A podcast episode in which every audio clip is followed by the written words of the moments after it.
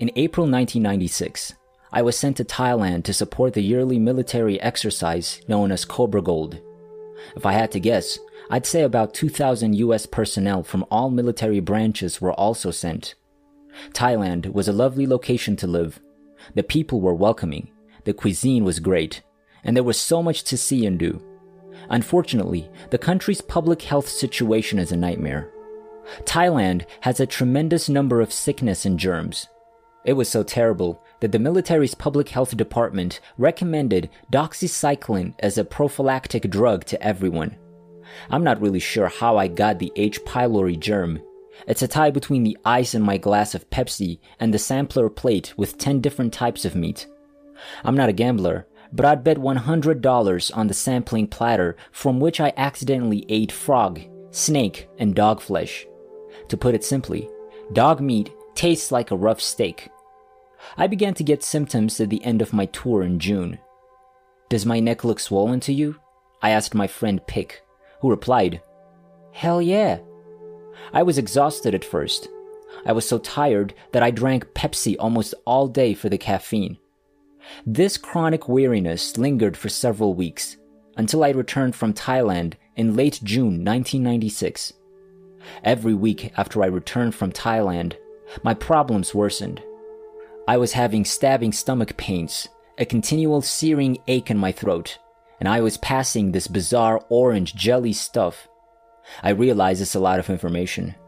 Maalox was like coffee to me. I'd have the little Maalox bottle in my back pocket like a flask of whiskey. I even drank it like Hennessy. I eventually began seeing the military doctor every two weeks for three months. He'd often tell me, Your body's fighting something. Let us wait a bit longer to see what happens. Finally, he exclaimed, Look, you'd best be in the emergency room the next time I see you. I stopped going after hearing the same speech. I guess his words finally reached me. As a result, I waited for a massive symptom, like an extraterrestrial, to emerge from my stomach. My symptoms became more acute over time. I started having respiratory problems, such as wheezing and nasal flaring. I recall gasping for oxygen in a college English session on the base. It seemed as if I were breathing through a straw. I looked around at my classmates to check whether they were having trouble breathing. After class, I went home, lay down on my bed, and promptly fell asleep. The following day, October 25th, was my happy birthday eve day, as my birthday was the following day, October 26th. That day, I remember feeling tired and wheezing. Why am I concentrating on inhaling and exhaling today? I wondered. I recall gripping my chest owing to breathing difficulties. I laid in bed, gripping my chest, and promptly passed out.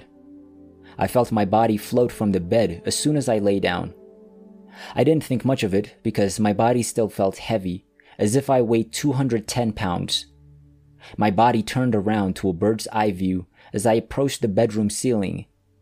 That's when I noticed my actual, unmoving body on the bed, holding its chest. My spiritual body descended from the ceiling and took a seat in front of the bed. The television was on the dresser behind me, and the volume was turned up high. Am I truly outside of my body? Please allow me to examine this television. I examined the vents on the side of the television. I put my ear to both side speakers and stood in front of the TV again to compare the sound levels. I was more interested in being in another realm than meeting heavenly people because I was a straight OG sinner who was drinking and partying. So I utilized my critical thinking and logical reasoning skills to determine whether or not this was true. What I did know at the time was that I was no longer in pain. After examining the television, I looked up to the ceiling and was astounded. The ceiling in the bedroom had collapsed. The ceiling was replaced with little dazzling stars from outer space. This episode is brought to you by Shopify. Whether you're selling a little or a lot, Shopify helps you do your thing, however you cha-ching. From the launch your online shop stage, all the way to the we just hit a million orders stage. No matter what stage you're in, Shopify's there to help you grow. Sign up for a $1 per month trial period at shopify.com slash special offer, all lowercase. That's shopify.com slash special offer. It felt as if the entire cosmos had been compressed into what appeared to be a star map on my ceiling. It was so dark in this vast space that it seemed to sparkle. I'd never seen anything so dark. The closest thing I can think of is the top of a black oven or stove or a flat screen TV. The stars were little but dazzling, like white Christmas lights. The lights, however, were overpowered by the darkness of the room. I was staring at it for at least five minutes. I recall thinking to myself, I must be in another world, since I knew, at that time, that no elements from the periodic table mattered. I turned around after staring at the ceiling and scrutinizing my television. That's when I noticed him. An angel about 7 to 12 feet tall stood in the corner of the room. He didn't gleam or glow like I expected, and he didn't have wings. However, due to his height and the white robe he wore, I realized he was an angel. He was a tall, slim, elderly man with a beautifully groomed, finely edged beard. I'd say he resembled Christopher Lee's performance as Count Dooku, minus the lightsaber. I mumbled, This ain't going to be pretty, as soon as I saw him, since I knew I was headed straight to hell. We had a lengthy discussion after that, but our mouths did not move. We communicated telepathically. Despite being in spiritual form, I retained all of my five senses. I was thinking to myself, man, this TV is loud, while talking to him in front of the screen. Another fascinating fact is that even in the spiritual world, you remain the same person. Because I'm easily distracted or have squirrel experiences, I kept glancing at the ceiling while telepathically communicating with the angel. I even wanted to jump up and touch one of the stars, as I would in real life. I don't recall what we talked about, but it had something to do with me being on the incorrect path to heaven. This is when I discovered this angel was more of a guide. After our chat, I flew over the house, far enough to notice that it lacked a roof. It appeared to be a toy house or a house from a movie set. Only the side walls were present. I looked around my well lit living room. My wife was cooking in the kitchen. Another ball of light appeared six feet away from her. That's when I saw it wasn't a ball of light, but rather another angel in the kitchen with my wife. After hovering over my house, I remember flying through the air. If I had to guess, I'd say I was somewhere around 50,000 feet in the air. Boy, was I flying. I recall flying over the Pacific water at night and how the waves had little reflections of light, similar to how the moon shines on the ocean. I was scared since I didn't know where I was headed. My spirit seemed to be tossed across the seas. I flew 6,000 miles from Guam to Los Angeles in about 10 seconds. I was so homesick because I knew I was distant from my body. I need to go back inside my body and start living right, I thought. My entire dimensional worldview became spiritual after I moved to Los Angeles. I eventually admitted that I was either dead or dying. I recall being in an orange yellowish room. The light wasn't particularly brilliant, yet it lighted the entire room. I understood right away that this was no ordinary light, but rather the presence of God in the room. The light seemed to come to life. A glass pane across the room separated the dimension I was in from life on Earth.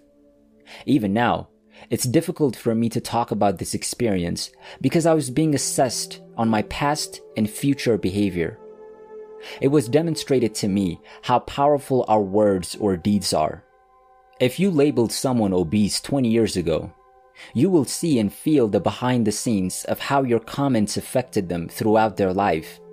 My previous remarks caused someone to be depressed in the future, to the point where it altered the trajectory of their lives. Just think about it.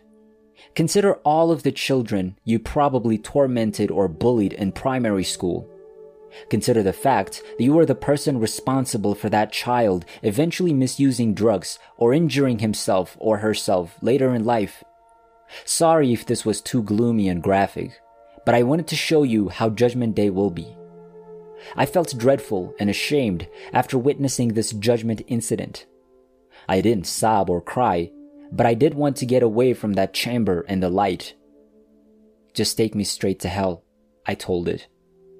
After that, feeling guilty, I started down this path, believing it would lead to hell.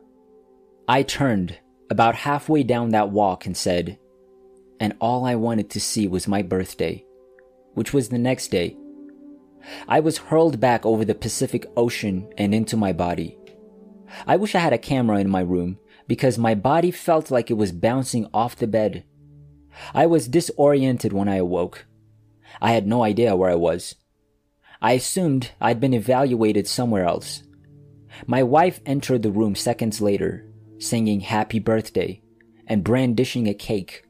When I looked at the time, it was precisely 12 a.m.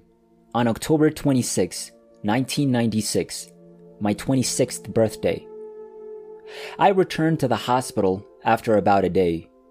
God blessed me with another doctor who had just graduated from medical school. I recognized him as a second lieutenant. Let me run some tests to see what's in your blood, he said. That's when the Helicobacter pylori was discovered. He gave me Tagamet and three months of antibiotics, and it took that long to get rid of it completely. Following my experience, I began attending church and reading the Bible. Most importantly, I became a loving being who loved everyone, regardless of race or economic class.